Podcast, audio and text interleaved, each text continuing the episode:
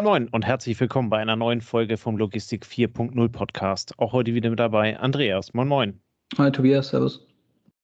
Andreas, es ist einige Zeit her, da haben wir mal eine Folge über die verschiedenen Kommissioniermethoden gemacht ähm, und sind da unter anderem auch äh, sehr schnell auf das Thema äh, Roboter zu sprechen gekommen. Roboter in der Logistik ähm, haben wir auch immer mal wieder angeschnitten. Und äh, genau über dieses Thema wollen wir heute äh, sprechen. Dazu haben wir uns jemanden äh, eingeladen, der damit deutlich mehr Erfahrung hat als wir. Äh, insofern herzlich willkommen, Julian Hafner. Hi. Hallo zusammen. Julian arbeitet ähm, heute bei der Firma, lass mich äh, schnell über, äh, ob ich es richtig, Locus Robotics, ist das richtig ausgesprochen? Ja, Exakt. Ähm, du bist da im äh, Business Development und wirst ein bisschen mit uns darüber sprechen. Du kommst vorher eher aus einem ja, Key Account Controlling lastigen äh, Bereich, aber auch schon immer aus der Logistik. Ähm, vielleicht kannst du äh, in ganz kurzen Worten darstellen, wie es dich äh, in deine aktuelle Position verschlagen hat äh, und wie dein Weg bis dahin war. Ja, sehr, sehr gerne. Ja, genau, wie, wie du es schon erwähnt hast, äh, meine Anfänge habe ich äh, tatsächlich in der Logistik schon gemacht, allerdings in der Transportlogistik bei FedEx Express.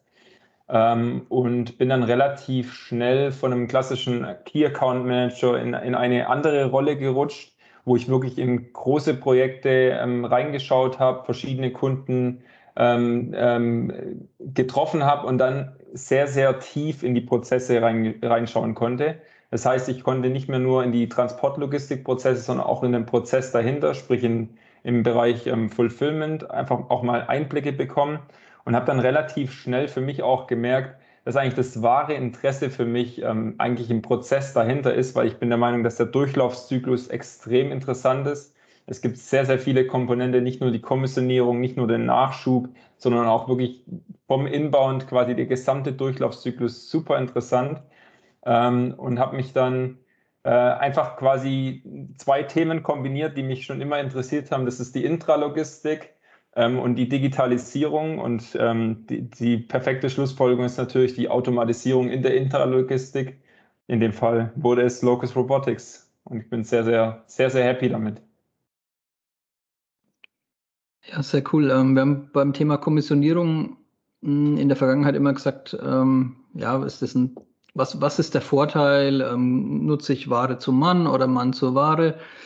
Was ist die Lösung der Wahl? Wie, wie schaut es da aus, was eure Roboterlösung angeht? Wie würdest du das beschreiben? Oder wie würdest du das einordnen?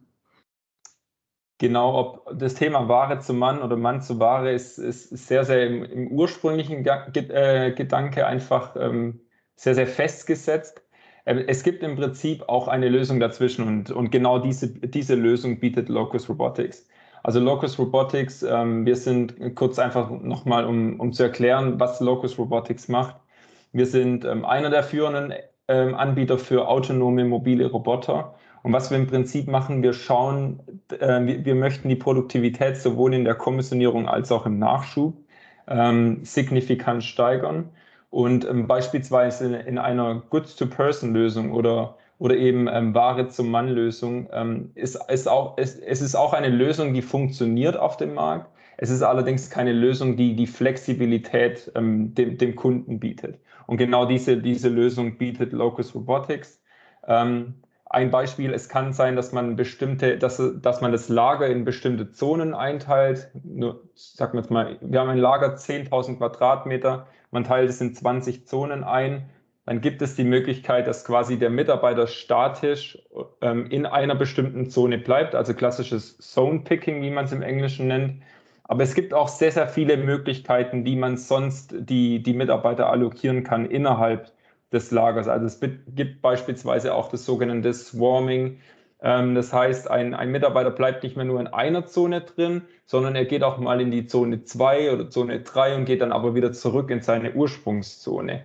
Und im aktuellen manuellen Umfeld läuft der Mitarbeiter natürlich von, von Gang A zu Gang äh, K, dann läuft er wieder zurück. Also es ist sehr, sehr hohe Gehzeiten, es ist sehr hoher Anteil an Gehzeiten, was natürlich die Produktivität ähm, äh, deutlich, deutlich, ähm, ja, die, die Produktivität sinkt dadurch sehr, sehr signifikant.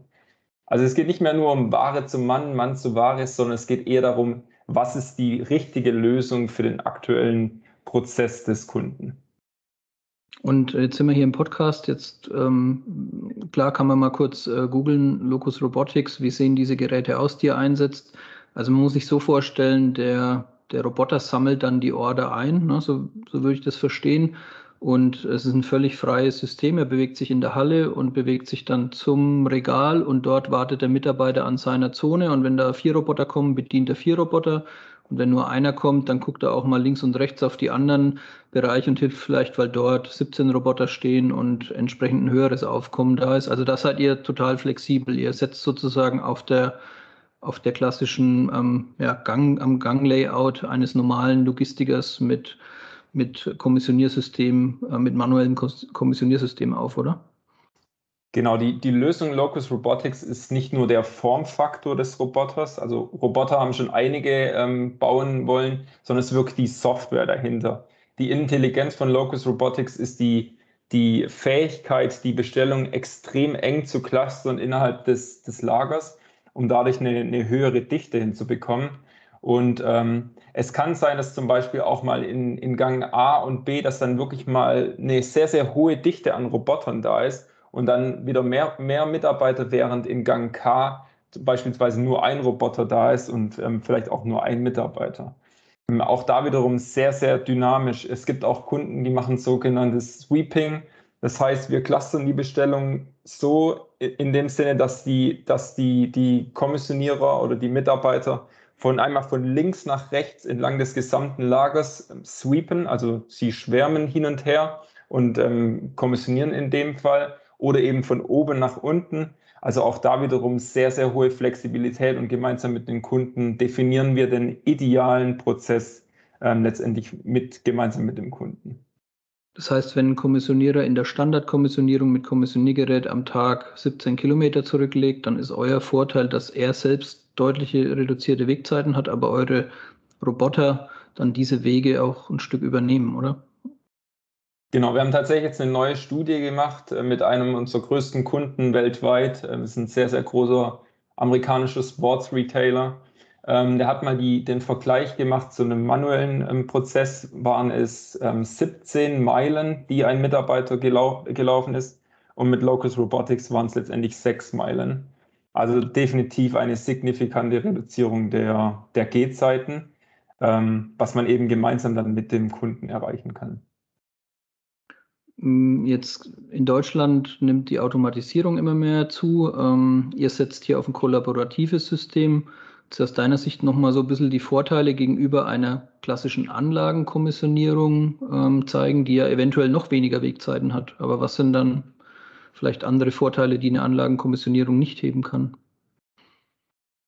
Genau, wenn, wenn man jetzt eine klassische Anlage, also man spricht ja auch von einem ASRS anschaut, dann ist vor allem wirklich die, die ähm, es, ist keine, es ist keine Flexibilität hinsichtlich Produktgrößen ähm, gegeben. Es ist sehr, sehr teuer, also man redet dann wirklich mal um über 50 bis 100 Millionen oder, oder auch noch mehr und einfach auch die, die, ähm, die Deployment Time, also wie schnell kann man implementieren, ist, ist deutlich geringer. Äh, Locus Robotics, wir fokussieren uns auf drei Themen. Das ist einmal die Produktivität, ähm, die steigern wir nachweislich über unsere 164 Sites weltweit um 97 Prozent.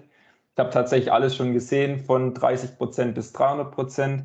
Ähm, das nächste ist die Flexibilität und da unterscheiden wir uns wirklich deutlich. Ähm, die Konfiguration, man sieht es ja auch, wenn man es in Google eingibt oder auf unserer Website, die übrigens auch auf Deutsch ähm, schon, schon gelauncht ist, sieht man ja die Flexibilität in, in, in Form der, der Konfiguration auf dem Roboter. Das heißt, wir haben Kunden, ähm, nur als Beispiel Boots UK, das Äquivalent ähm, für, für DM Drogeriemarkt, Rossmann, wo man eben kleinteilige Produkte ähm, kommissioniert, also Salben, ähm, Mascara und so weiter. Ähm, dann haben wir aber auch wiederum andere Kunden, ähm, wie beispielsweise ein, ein sehr, sehr großes Automobilunternehmen, wo wir das gesamte Ersatzteilgeschäft in den USA aktuell handeln, wo wir natürlich größere Produkte haben. Und diese Flexibilität hat man mit einer Vollautomatisierung ähm, schlichtweg nicht mehr. Und ähm, der Hauptpunkt, wieso aktuell Locus Robotics e-, eine so hohe Nachfrage ähm, erfährt, ist wirklich die, die Schnelligkeit, wie man die, die Lösung implementieren kann. Also bei uns redet man von einer Implementierungszeit von drei bis vier Monaten.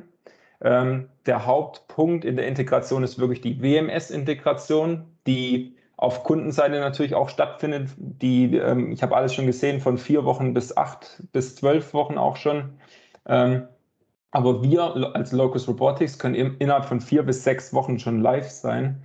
Und das unterscheidet uns einfach deutlich. Während man bei einer Vollautomatisierung wirklich von einer, von einer Implementierungszeit von teilweise drei, drei Jahren redet, dann ist man bei uns relativ schnell implementiert und tatsächlich auch die schnellste Lösung auf dem Markt innerhalb von drei bis vier Monaten fertig. Ähm, um euch ein Gefühl zu geben, wir, wir sind ähm, im, im Oktober live gegangen mit ID Logistics in Spanien, ähm, haben die vertraglichen Themen finalisiert, ziemlich genau Ende Juni und sind wirklich Mitte Oktober dann komplett live gegangen. Äh, tatsächlich noch vor der Peak, also auch noch vor Black Friday und so weiter. Und das ähm, zeichnet uns definitiv aus. Das, das nächste Thema, was meiner Meinung nach extrem wichtig ist, was ich auch, was, was, wo ich auch äh, der Meinung bin, dass man auch die Kunden dahingehend beraten äh, muss, ist das Thema Skalierfähigkeit. Wie, wie, wie kann man denn skalieren? Man kann skalieren, indem man zum Beispiel bei Locus Robotics, wir bieten ein Robot as a Service Modell an. Es ist im Prinzip nichts anderes wie ähm, Spotify das heißt, ähm, der Kunde bekommt die Lizenzierung, wir behalten die Roboter in unserem, in unserem Eigentum. Und ähm, der Kunde bekommt zum Beispiel für die Peak nochmal für eine bestimmte Zeit, sagen wir mal vier bis acht Wochen, bekommt er zusätzliche Roboter ins Lager. Und sobald, er, sobald die Peak vorbei ist, holen wir die Roboter wieder ab und ähm, wünschen unserem Kunden viel Spaß damit, mit, dem, mit, der, mit der richtigen Anzahl an Roboter. Also auch da wiederum skalierfähige Lösungen hinzubekommen, ist extrem wichtig, vor allem in der aktuellen Zeit, wo ein Retailer oder auch ein Großhändler sich in einem Omnichannel-Retailer transformiert. Das heißt, ein zunehmender Fokus in, im Bereich E-Commerce. Ähm, und da ist einfach das Thema Skalierfähigkeit extrem wichtig. Okay, das heißt, wenn jetzt jemand mit, mit solchen Gedanken spielt, mm, größte, das größte To-Do ist dann eigentlich die Verbindung in die Systeme, in die Warehouse-Systeme vermutlich, oder? Das ist so das Individuelle. Der Rest kommt aus dem Container, kann man sagen. Ähm, ihr liefert die Fahrzeuge an, ihr bindet sie wahrscheinlich ins WLAN ein. Müsst ihr noch irgendwie die Halle aus vermessen oder machen das die Geräte eigenständig oder wie? Genau, also bei der, bei der WMS-Integration ist, ist tatsächlich noch wichtig zu erwähnen, dass wir von einer leichten Integration reden. Das heißt, wir reden nicht von einer Vollintegration, wir benötigen keine Inventurlisten, wir benötigen keine Sendungsadressen und so weiter. Wir agieren als sogenanntes Task Execution System. Das heißt, wir erhalten die Messages vom WMS direkt und ähm, wandeln das eben in unserem System um. Und das ist ganz wichtig. Und dadurch ist natürlich die, die ähm, Implementierungszeit und die Integrationszeit in, in das WMS ähm, deutlich reduziert. Wir haben aktuell auch schon Standardintegration mit den großen Anbietern, also Körber, ähm, Manhattan Associates, ähm, Blue Yonder. Da gibt es gewisse Standardintegrationen. Es kommen natürlich immer weitere dazu. Ähm, bei dem Thema, was, was, was muss benötigt werden, ähm, es ist tatsächlich so, die Roboter benutzen verschiedene Sensoren. Ähm, zum, zum einen eine, einen LiDAR-Sensor.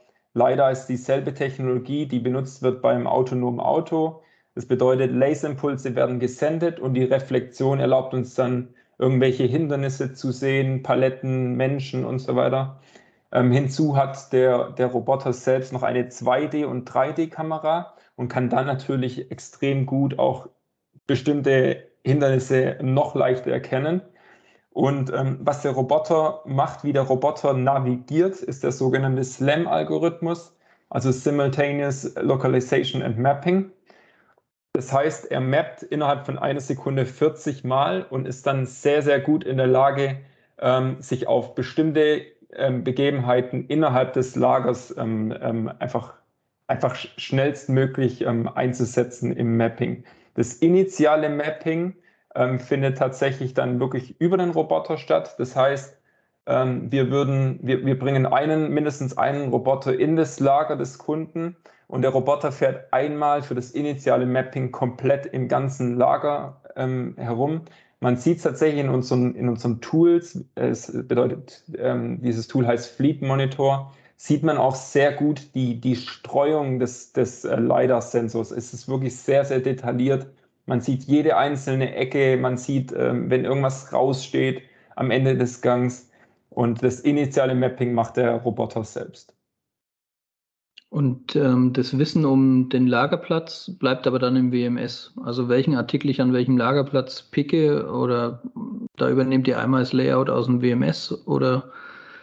Genau, genau so ist es. Also für uns im Prinzip für, für den Roboter oder für Locus Robotics ist es eigentlich nicht relevant, ob da jetzt ähm, eine Packung Shampoo steht oder eben äh, Mascara steht. Es ist im Prinzip absolut irrelevant was wir allerdings auch schon machen, ist, ähm, dass wir, wenn der Kunde in der Lage ist, äh, die, die, die Größen der Produkte und, und auch natürlich das Gewicht ähm, zu nennen, dann können wir bestimmte, bestimmte ähm, Orders gemeinsam clustern. Das, das, das kann auch unser System.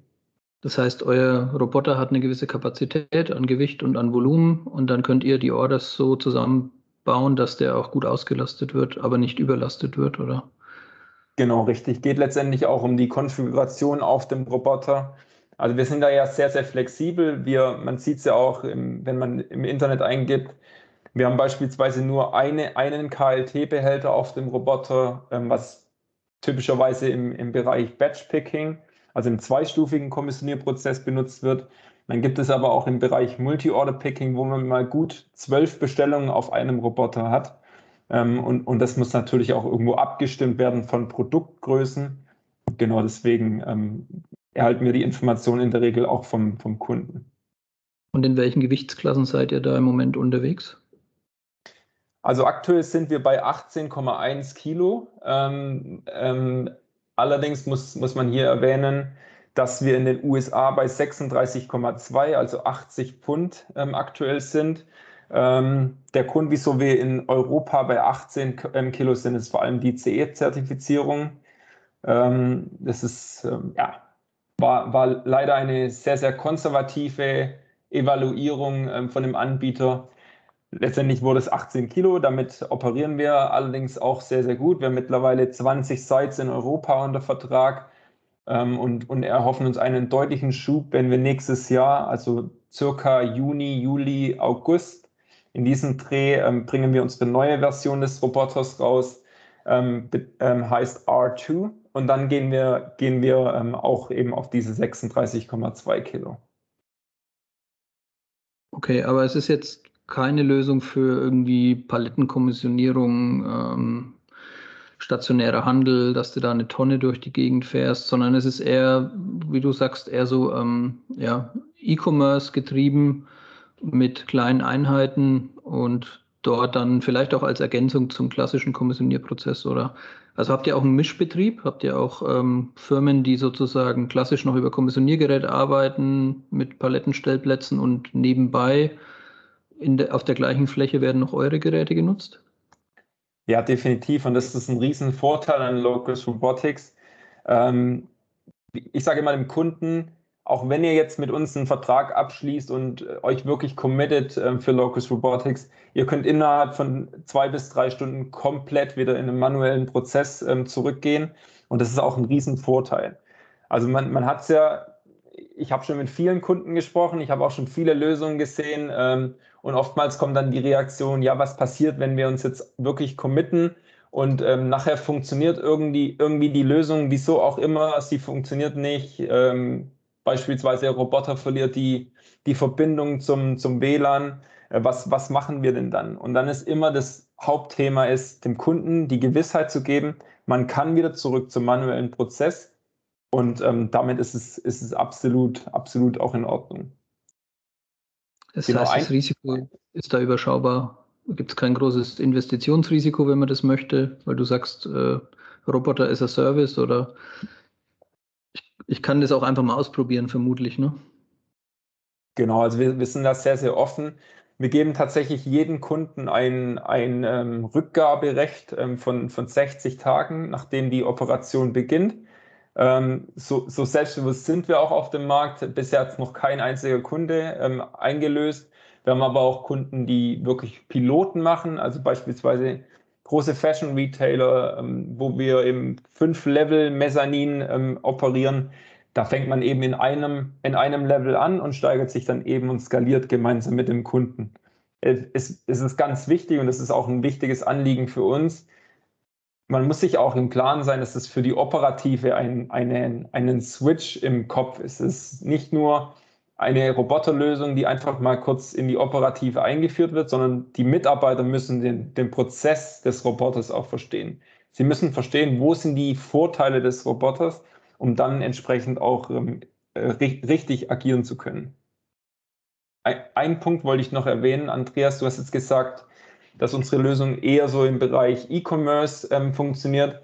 Tatsächlich ist definitiv so, 50 Prozent unserer, unserer Kunden sind, sind aus dem E-Commerce-Bereich ist natürlich auch getrieben durch, ähm, durch ähm, unsere großen Partnerschaften mit den 3PL. Beispielsweise DHL hat die größte AMR-Bestellung an Locus vergeben mit 2000 Roboter. Nichtsdestotrotz schauen wir auf jeden Fall andere Lösungen an. Also beispielsweise die größten, äh, die, die, die drei größten Medizin-Pharma-Unternehmen, dort sind wir schon implementiert. Wir machen, wir machen ähm, wir machen das Ersatzteilgeschäft für, für große Automobilunternehmen. Also, also wir, wir schauen nicht nur die kleinen Teile an, nicht nur die, die Socken, die ähm, T-Shirts und so weiter, die Schuhe, sondern wirklich auch alles andere. Und das ist auch wirklich, wenn man sich wieder daran, daran erinnert, das Hauptaugenmerk für Locus Robotics ist Produktivität, Flexibilität, Skalierfähigkeit und auch Flexibilität hinsichtlich des, des Formfaktors. Und das war auch uns ein, ein wichtiges Anliegen, weshalb wir vor ziemlich genau drei Monaten als erster AMR-Anbieter ähm, einen weiteren AMR-Anbieter ähm, aufgekauft haben, Waypoint Robotics, um einfach nochmal zusätzliche Use Cases für unsere Kunden zu bieten. Also ich kann mich noch, ich kann mich an viele Gespräche erinnern, wo wir mit großen Retailern sprechen und die sagen dann, ja, ihr könnt 90 Prozent unserer Produktpalette abdecken, nur wer, wer kommissioniert oder wer transportiert mir denn meine weiße Ware, meine Waschmaschine, ähm, was auch immer, Kühlschrank und so weiter? Wer, wer, wer transportiert es von A nach B? Oder wenn wir mit einem großen Industrieunternehmen sprechen, die sicherlich auch kleinteilige Produkte haben, aber die haben eben auch größere Sachen, Turbinen, ähm, Getriebe und so weiter. Und auch da muss man eine Lösung finden. Und genau deswegen haben wir ähm, Waypoint Robotics gekauft, sind aktuell in der Vollintegration ähm, von Waypoint ähm, in, in Locus Robotics ähm, und schauen dann einfach ganz neue Use Cases an. Also da reden wir wirklich von Palettentransport von A nach B in einem, beispielsweise in einer Fertigung, aber auch wirklich die Kommissionierung. Wir reden vom Nachschub auf Paletten ähm, bis hin zu, zu ähm, zusätzliche Use Cases mit Roboterarm, wo wir auch anschauen, sowie die, die Sortierung von, von ähm, gepackten Paketen. Dadurch, dass wir ein, sogenannten, ein sogenanntes Roller-Top, also wie eine Art Förderband, ähm, auf, das, auf den AMR auch zusätzlich ähm, machen können, schauen wir einfach, dass wir noch weitere Flexibilität für unsere Kunden bieten möchten. Und diese, dieser gekaufte Roboter oder dieser Waypoint, der hat ähm, welche Traglast? Was schafft dann der? Wenn du sagst, da sind sogar Palettenthema oder schwere Industriegüter? Genau, also der, der, es gibt im Prinzip aktuell zwei Formfaktoren, wobei wir das natürlich auch weiterentwickeln. Der eine AMR, der so ein bisschen ähm, agiler unterwegs ist. Er hat beispielsweise omnidirektionale Räder, dass er nicht mehr seine Räder ähm, drehen muss und so weiter. Ähm, da sind wir aktuell bei 240 Kilo. Und dann haben wir aber auch einen, einen, einen großen, ähm, der, wo man eine Palette drauflegen kann. Sieht so ein bisschen aus wie eine Goods-to-Person-Lösung, wo man dann wirklich bis 1,36 ähm, Tonnen ähm, eben hochgeht. Okay. Ja, sehr cool.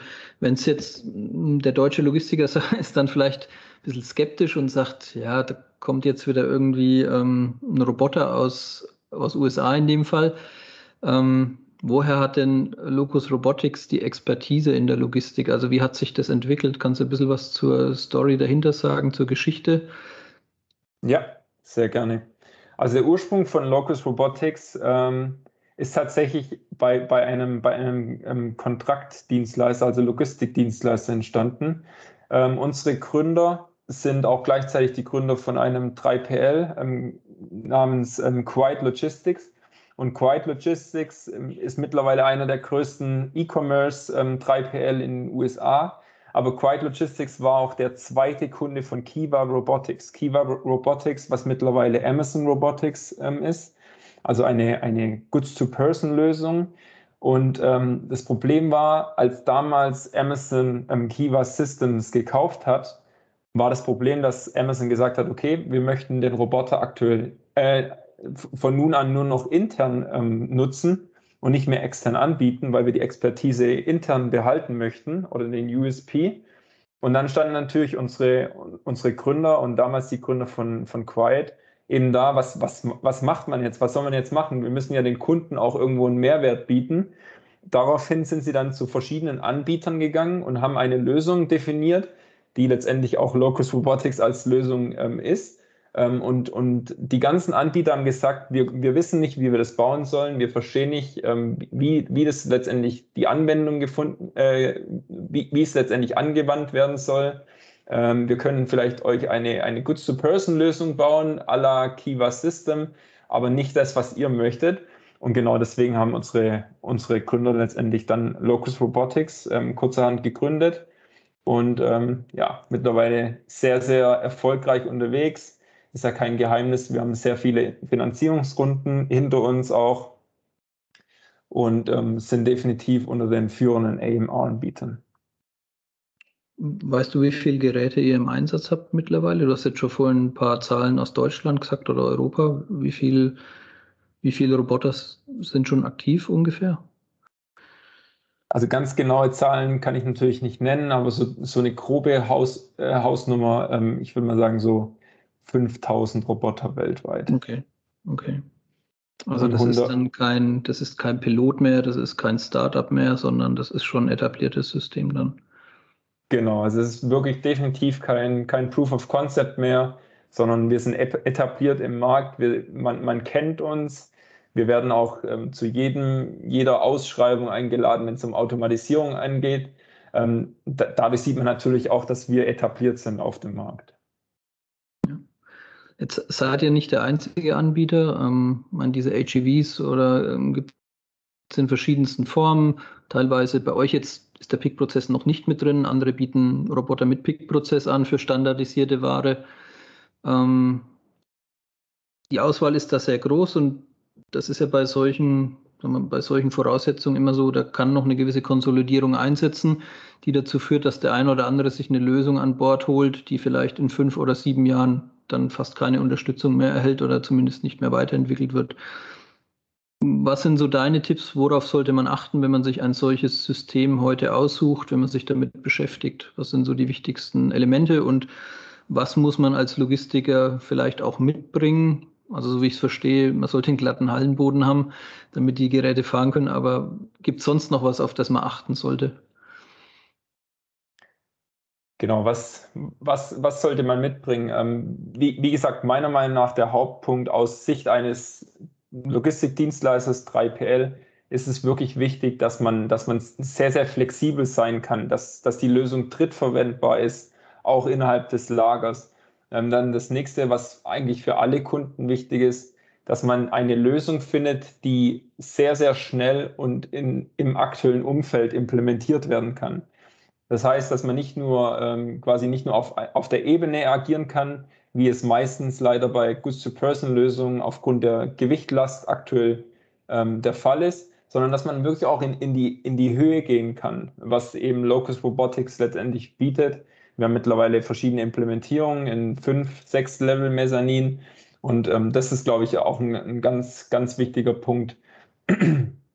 ähm, beim, beim Thema Retrofit ähm, ist, ist es tatsächlich wirklich so, so, wie der Kunde es möchte. Von unserer Seite ist es nicht zwingend nötig, aber es gibt beispielsweise Goods-to-Person-Lösungen, wo man sich wirklich ähm, einfach damit auseinandersetzen muss, dass es eine, einen kompletten Retrofit des Lagers ist. Also im Prinzip muss man das Lager einmal komplett räumen.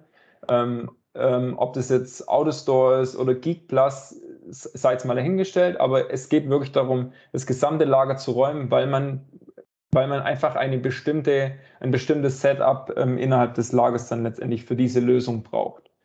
Und ähm, das, der, der nächste Punkt, der meiner Meinung nach noch viel wichtiger in der nahen Zukunft wird, ähm, man muss weggehen von diesem CAPEX. Also CAPEX ist einfach, man, man kauft was, ich verstehe die steuerlichen Vorteile komplett, aber man kauft was und amortisiert sich auf sieben Jahre dieses, dieses Produkt oder diesen, diese Lösung.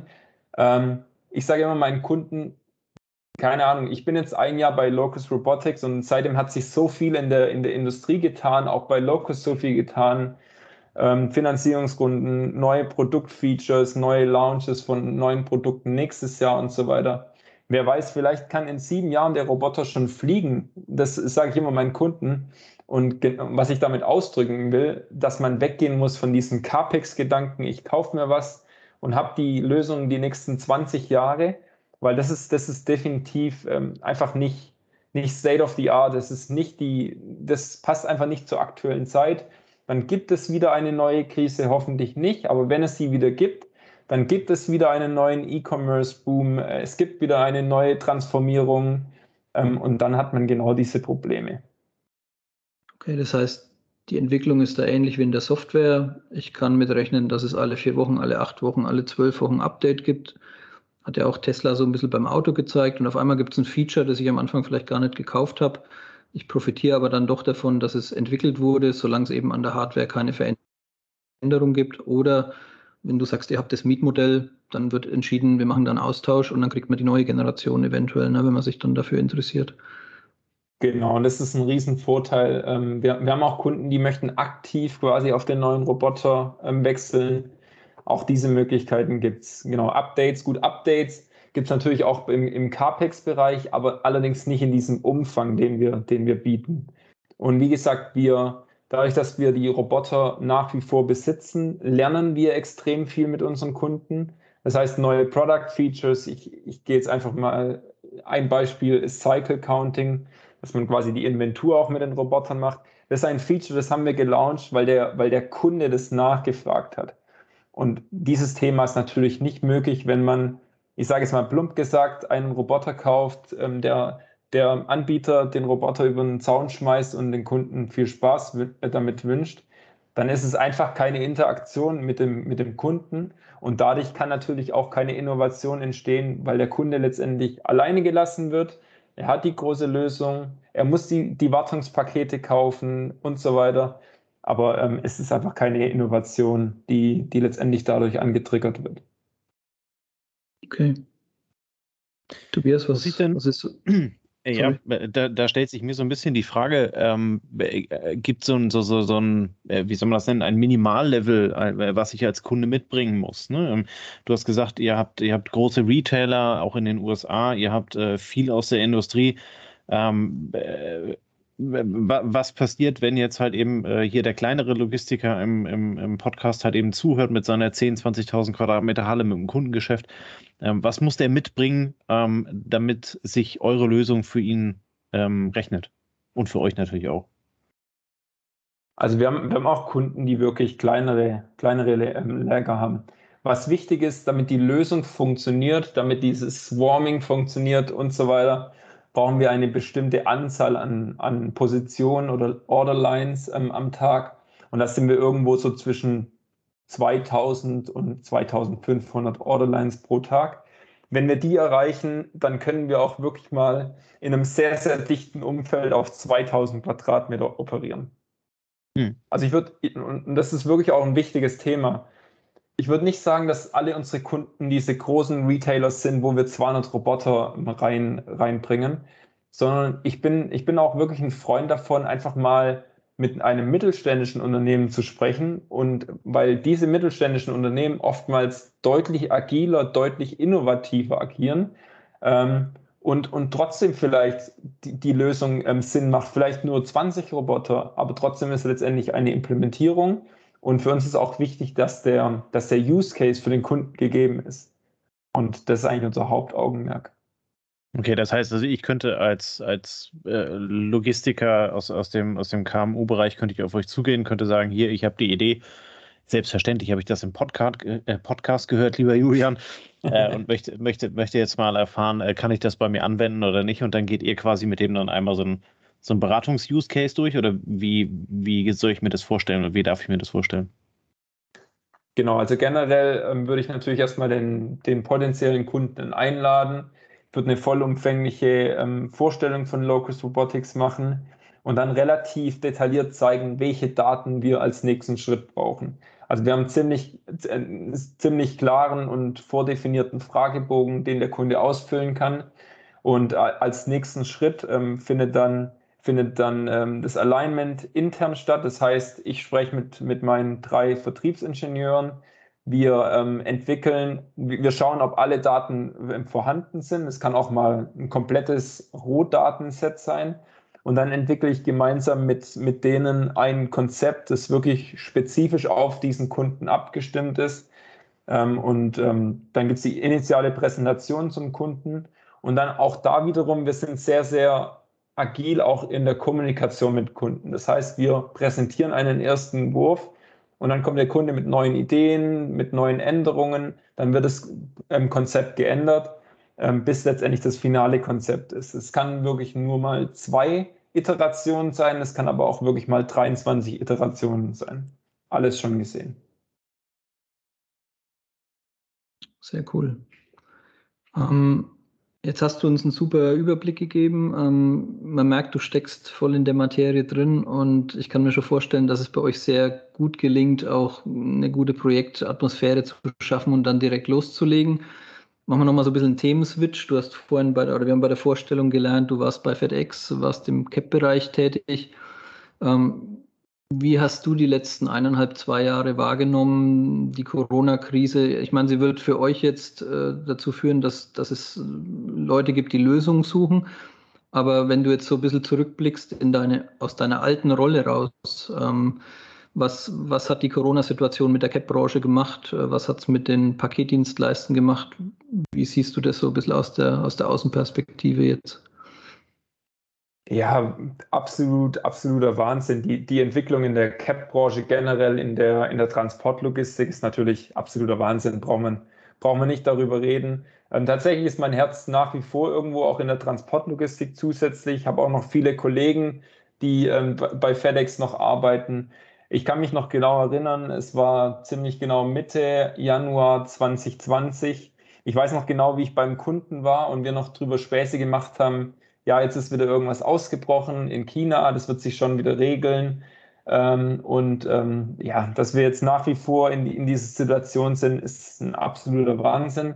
Ähm, was letztendlich das, das ausgelöst hat, ähm, auch da wiederum, ähm, ich kann euch, äh, ich kann wirklich nicht mehr darüber, nicht mehr, ich, ich möchte mich gar nicht mehr darüber ich möchte gar nicht mehr daran denken, wie viele Anfragen wir überhaupt für diese kompletten Vollcharter bekommen haben, dass man, äh, dass man quasi komplette, äh, alles mit Masken voll macht und diese Masken schnellstmöglich nach Europa transportiert.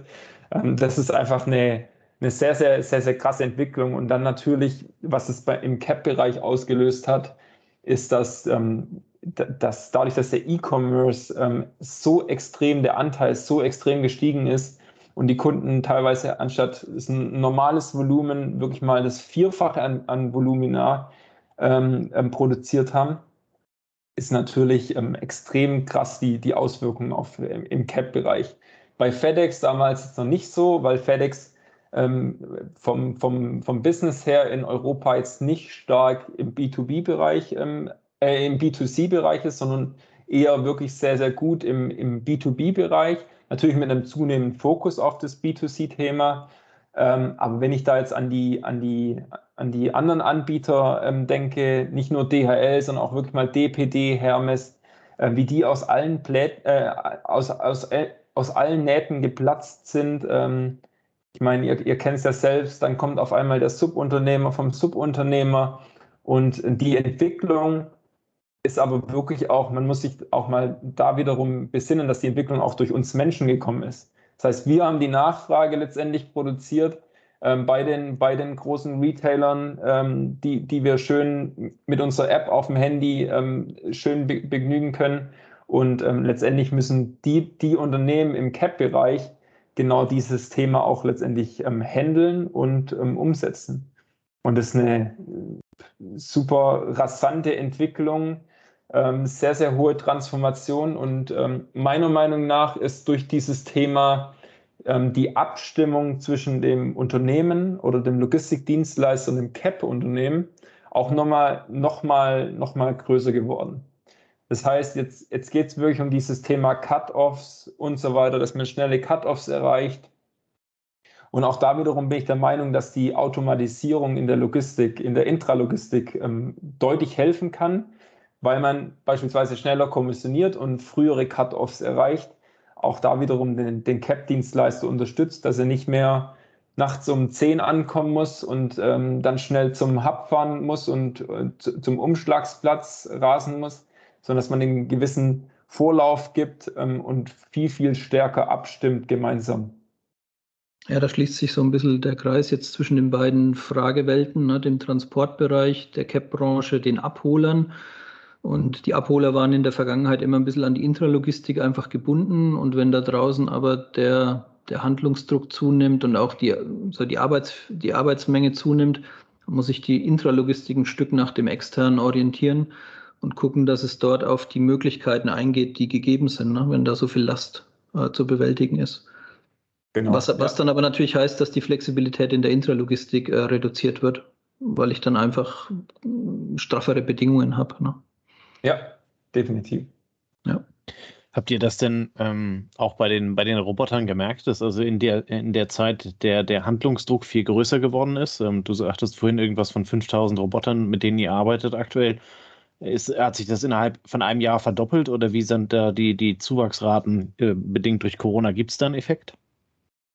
Ja, definitiv. Also, wie, wie gesagt, jeder große große, jeder Großhändler möchte sich irgendwo transformieren in einen Omni-Channel-Retailer und auch noch zusätzlich E-Commerce machen.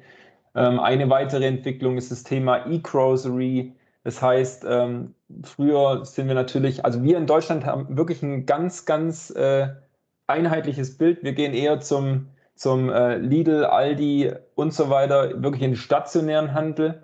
Wenn ich zu unseren Nachbarn schaue nach Holland, äh, da ist es ein ganz anderes Umfeld. Da, da, gehen, da bestellen wirklich 30 bis 40 Prozent der Menschen alles online und es wird dann letztendlich auch online ausgeliefert ähm, über und ähm, es wird dann letztendlich ausgeliefert über die eigene Flotte, also nicht mal mehr über einen CAP-Dienstleister, sondern die eigene Flotte. Auch das ist eine Entwicklung, die kam wirklich ganz, ganz stark durch, ähm, durch Corona und hat natürlich auch die, die Nachfrage extrem steigern lassen. Gar keine Frage. Also auch auch ähm, das Thema Automatisierung wurde zunehmend wichtiger, wenn man, wenn man eben als normaler, normaler Retailer, der ein normales ähm, Volumen ähm, äh, produziert hat, auf einmal das Vierfache ähm, produzieren möchte, dann platzt man aus allen Nähten.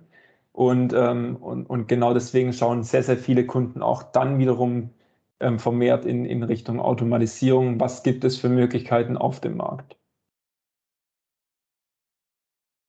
Sehr cool. Vielen Dank ähm, für den Einblick und die Erklärung und mal auch so ein bisschen die Hemmschwelle senken, um sich mit dem Thema ähm, Roboter hier zu beschäftigen. Also man erkennt, es nimmt einem Logistiker nicht unbedingt die Flexibilität, nicht die Skalierbarkeit.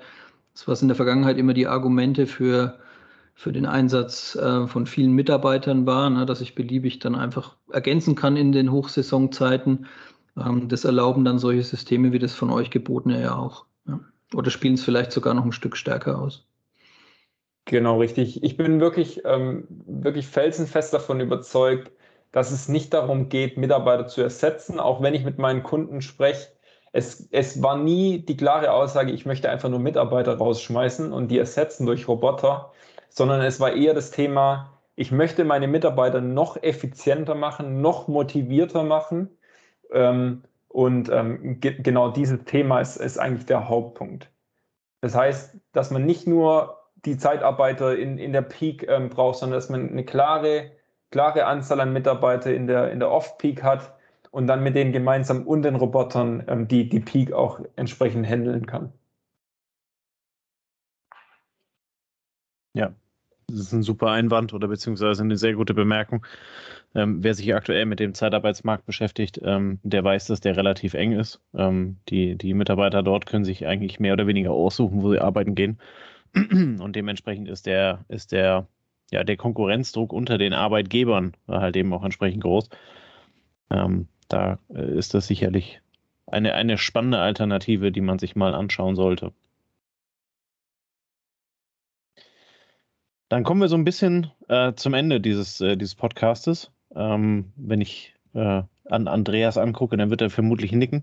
Ähm, wir, schließen, wir schließen den Podcast immer ganz gerne äh, mit, einem, äh, mit einer sehr individuellen Frage äh, an dich. Und zwar, ähm, welches Buch, welcher Film, Podcast, Medium, was auch immer, ähm, hat dich auf deinem Weg ähm, so inspiriert, dass du den Weg so gegangen bist, wie du ihn gegangen bist? Gibt es da was? Mhm. Ja, definitiv. Es, gibt ein altes Zitat, aber es gibt auch ein, ein es gibt ein altes Sprichwort, aber auch ein, ein, neues Zitat von, von damals Steve Jobs. Leider ist er nicht mehr unter uns. Und das lautet, wenn du jeden Tag so lebst, als wäre es dein letzter, könntest du eines Tages Recht behalten. Und das ist genau, das ist eigentlich im Prinzip genau, genau das, das, das Motto, das mich schon, schon immer, immer ähm, wirklich durch mein gesamtes Leben begleitet. Es geht nicht nur, jetzt nicht nur auf Karriere ähm, gesehen, sondern auch wirklich auch im privaten Leben, was Gesundheit angeht, was Ernährung angeht. Ähm, ich bin der Meinung, das ist ein sehr, sehr gutes ähm, Zitat, ist natürlich auch irgendwo in Anlehnung an das Sprichwort, ähm, le lebe jeden Tag, als wäre es sein letzter. Wobei ich das ein bisschen übertrieben finde, muss ich sagen. Und da finde ich, Steve Jobs hat eine sehr, sehr gute Anlehnung ähm, ähm, gefunden und ähm, kann ich mich sehr gut damit identifizieren. Sehr schön. Vielen lieben Dank. Ähm, wir packen den mal als Zitat unten in die Shownotes, ähm, so, äh, sodass der auch zitierfähig äh, bleibt in, in, der Zukunft. Ähm, und ja, liebe Hörer, das war sie dann, die Folge. wenn ihr ja, ich habe ja, natürlich noch was. Also okay, dann, dann, dann darfst es, du. Es kommt, es, kommt, es kommt natürlich noch der Hinweis auf unsere Weihnachtsspendenaktion, äh, wenn es darum geht, lebe jeden Tag so, ähm, als wäre es dein letzter oder tu heute noch was Gutes. Wer weiß, ob du es morgen noch kannst. Ähm, wir sammeln ja für Truckers Live ähm, eine, eine, Organisation, die sich um Fahrerwohl, Lkw-Fahrer ähm, kümmert, um Gesundheit, um die Aufklärung, was der Fahrer eigentlich tut und auch so ein bisschen das Bewusstsein zu schaffen, womit ein Fahrer konfrontiert wird, wie denn vielleicht ähm, sagen wir, der Verkehr aus Sicht eines Fahrers aussieht im Vergleich zu anderen Verkehrsteilnehmern. Und ähm, ja, guck da mal in die Show Notes. Ähm, wir bieten da bis Weihnachten eine Spendenaktion. Wir sammeln einfach jeden Euro, der zusammenkommt. Jeder Euro hilft. Und es wird uns freuen, wenn ihr da dabei seid. Und jetzt übergebe ich wieder zurück an Tobias. Zurück ins Funkhaus, ja. Vielen Dank. Gut, äh, Julian, vielen lieben Dank für deine Zeit, ähm, für, die, äh, ja, für die Insights äh, darüber, wie ihr das Arbeiten mit Robotern versteht und, und anwendet in der Praxis. Waren ja auch diverse Beispiele dabei, die das Ganze ähm, doch sehr anschaulich gemacht haben. Insofern vielen Dank an dich äh, als, als Vertreter der Firma. Ähm, wir packen euch das äh, sowohl den Kontakt zu Julian, wenn ihr ihn ansprechen möchtet, äh, gerne unten in die äh, Show Notes. Äh, da packen wir den LinkedIn-Kontakt rein und dann auch gerne die, äh, die Webseite von, von Locus Robotics nochmal. Dann könnt ihr euch das da anschauen und könnt dann gegebenenfalls entsprechend Kontakt mit Julian aufnehmen. In diesem Sinne wünschen wir euch einen wunderschönen Freitagabend, viel Spaß und bis nächste Woche. Bis dann. Ciao, ciao. Ciao. Tschüss, macht's gut. Das war eine neue Folge des Logistik 4.0 Podcasts. Wir möchten dir helfen, neue Themen im Bereich der Logistik zu entdecken, zukünftige Entwicklungen und Trends kennenzulernen und dich mit anderen Logistikern zu vernetzen. Um regelmäßig zu neuen Folgen informiert zu werden, werde Mitglied in unserer Gruppe Logistik 4.0 auf LinkedIn oder folge den Logistik 4.0 Profilen auf Twitter, Facebook oder Instagram. Unsere Folgen werden mit Hilfe unserer Patreons produziert. Besonderer Dank gilt dabei unserem Patreon 4.0 der Firma Bord. Weitere Informationen, wie auch du unseren Podcast unterstützen kannst, findest du auf unserer Homepage logistik4.0.de. Hast du einen interessanten Themenvorschlag oder möchtest du dich als Interviewgast bewerben, kontaktiere uns per Mail an logistik4.0 at gmail.com. Bei persönlichen Kontaktanfragen an uns schreib uns gerne dein Anliegen dazu, damit wir wissen, wie wir diese Anfrage einordnen können und dich unter dem täglichen Spam schnell herausfischen können. Vielen Dank und weiterhin viel Spaß mit unserem Logistik 4.0 Podcast.